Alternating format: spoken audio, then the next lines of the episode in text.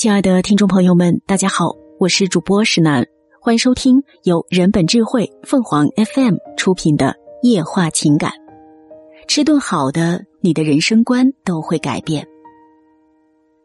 做饭吃饭里也有生活的见识与情趣。我们选择什么样的食材，就是在选择什么样的生活方式。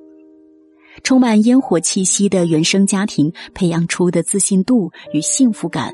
最终会让我们变得非凡。小时候的记忆大多在吃的东西上，即便在物质贫乏的年代，因为爸妈的爱与用心，我也从没有感觉到生活辛苦。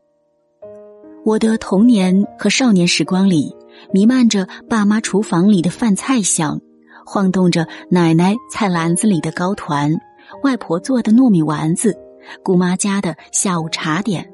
还有弄堂里一声声叫卖的桂花甜酒酿。爸妈家的早餐桌是最为丰盛的，粥饭、汤面、小菜，也会自己制作点心，配茶、咖啡。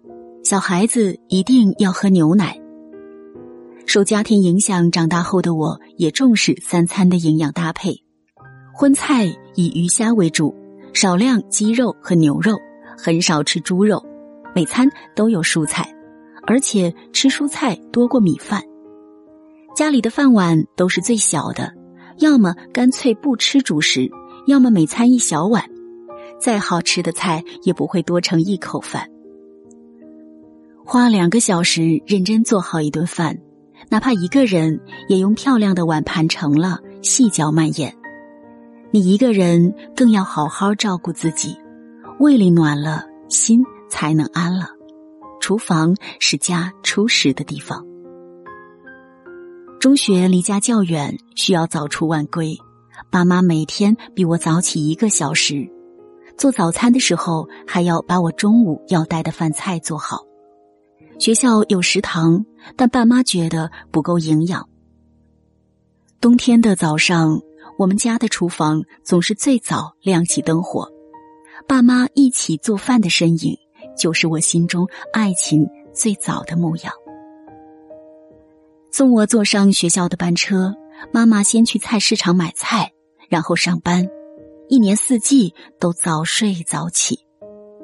菜总是早上最新鲜，各种颜色飘着清香，带着花朵和露水。爸妈说过，吃的方面不需要省钱。吃顿好的，你的人生观都会改变。人生观就是我们立身处世的一种态度。爸妈用他们的实际行动告诉我，做饭吃饭里也有情趣与见识。选择什么样的食材，就是在选择什么样的生活方式。当你走进吃这件事，也就真正走进了生活。当你选择了做更好一点的人，你想过的有品质的日子也就快来了。这是见识。会做饭的人都自带光芒，在照顾好自己的同时，如果我们也有能力照顾别人，幸福也就传递开来了。这是情趣。爸妈从来不要求子女做家务，更没有教过我们做饭。但我们三个长大后都会做一桌子的好饭，耳濡目染得到的东西深入骨髓，并且会一代代传承。好多年里，我坚持做好手边的事，工作就拼尽全力，回家就做饭吃饭，和境遇无关，和金钱无关，和男人无关，只和自己有关。于是。我一直拥有温暖的家，睡整洁的床，安全感从自己心底升腾起的时候，外面再大的风雨也不怕，谁离开我都可以，我亦不会说再见。北京这样的城市里，现在拥有全世界最丰富的货架，会吃的人还要懂得什么季节吃什么。八月。是云南松茸的季节，九月是苏州鸡头米的时令，十月的大闸蟹、母蟹最美，十一月，新疆的冰糖心苹果上市；十二月开始订购各地辣味炒菜和煲汤等等。只要在网上下单，便捷的物流甚至会在当天送达，保证新鲜美味，不流失分毫。不会做饭的吃货很容易堕落成饭桶。除了美味的诱惑，研究食物的来源也是一种乐趣。采购食材的过程更是一种学习的过程，包括产地、口味、做法和搭配。为了买到最满意的东西。我了解自己生活的城市中各个超市和菜市场的货品，一些特殊的食材或许要跑到很远的超市才能买到，但我从不会觉得这是在浪费时间，而是在寻找幸福的味道。一位单身女友上周去相亲，对方约了午饭，是在一家京城老馆子。女友是南方人，也是个会做饭。懂生活的苗条吃货，我跟她说，她应该不是个注重吃的人，而且固守老习惯，年龄至少五十岁。果然，男人年龄更大，自己选择的饭馆菜上来的时候，这个嫌油腻，那个也不想吃。女友问：“那你平时都喜欢吃些什么？”男人回答。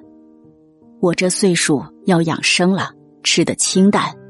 休息的时候用高压锅煮五谷杂粮粥，放在冰箱里可以吃一个星期。女友不解，每天下班吃剩的冷粥。男人又说：“我们单位有食堂，可以带食堂做的热粥回去，和冰箱里的粥拌在一起吃。”然后。就是女友长时间的沉默了。我们见面时谈起此事，女友感慨：“吃不到一起去的人是没办法过下去的。”陌生男女能不能相处下去，吃一顿饭就看出来了。因为吃饭的习惯和对食材的喜好，都透着一个家庭的教养和层次。饭没吃完。门当户对这件事就已经一清二楚了。我遇到过说你这样吃东西就是矫情的矫情者，说喜欢我的人就会喜欢我的一切的胖子，说女人找个好男人嫁了就什么都有了的怨妇，说什么都可以先凑合。我现在要做的事情就是赚钱的穷人，不会做饭。吃就是乱吃，用也是凑合，家不像家，工作敷衍，婚姻也可以将就，放纵自己的人生始终是失败的。现在这个年代，小时候的味道已经很难寻找，食材变得越来越不健康，甚至还会吃出病，所以我们更要精挑细选。亲手为自己和家人做汤羹，不吃剩菜剩饭，拒绝街头和货架的垃圾食品，这才是养生的第一步。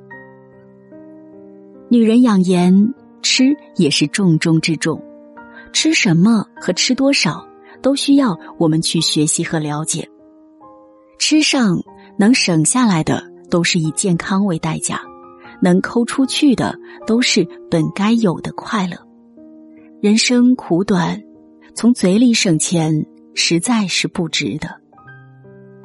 每个月去咖啡馆吃一两次早餐，或是去特色餐厅品尝自己做不出的好东西，即便你的人生观不需要改变，也会因为舌尖有了更丰富的味觉层次，心头再次升腾起。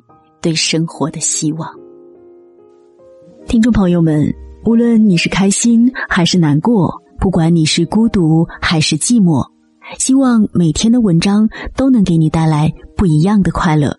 你也可以关注我们的微信公众号“情感与美文”，收听更多内容。我们下期再见。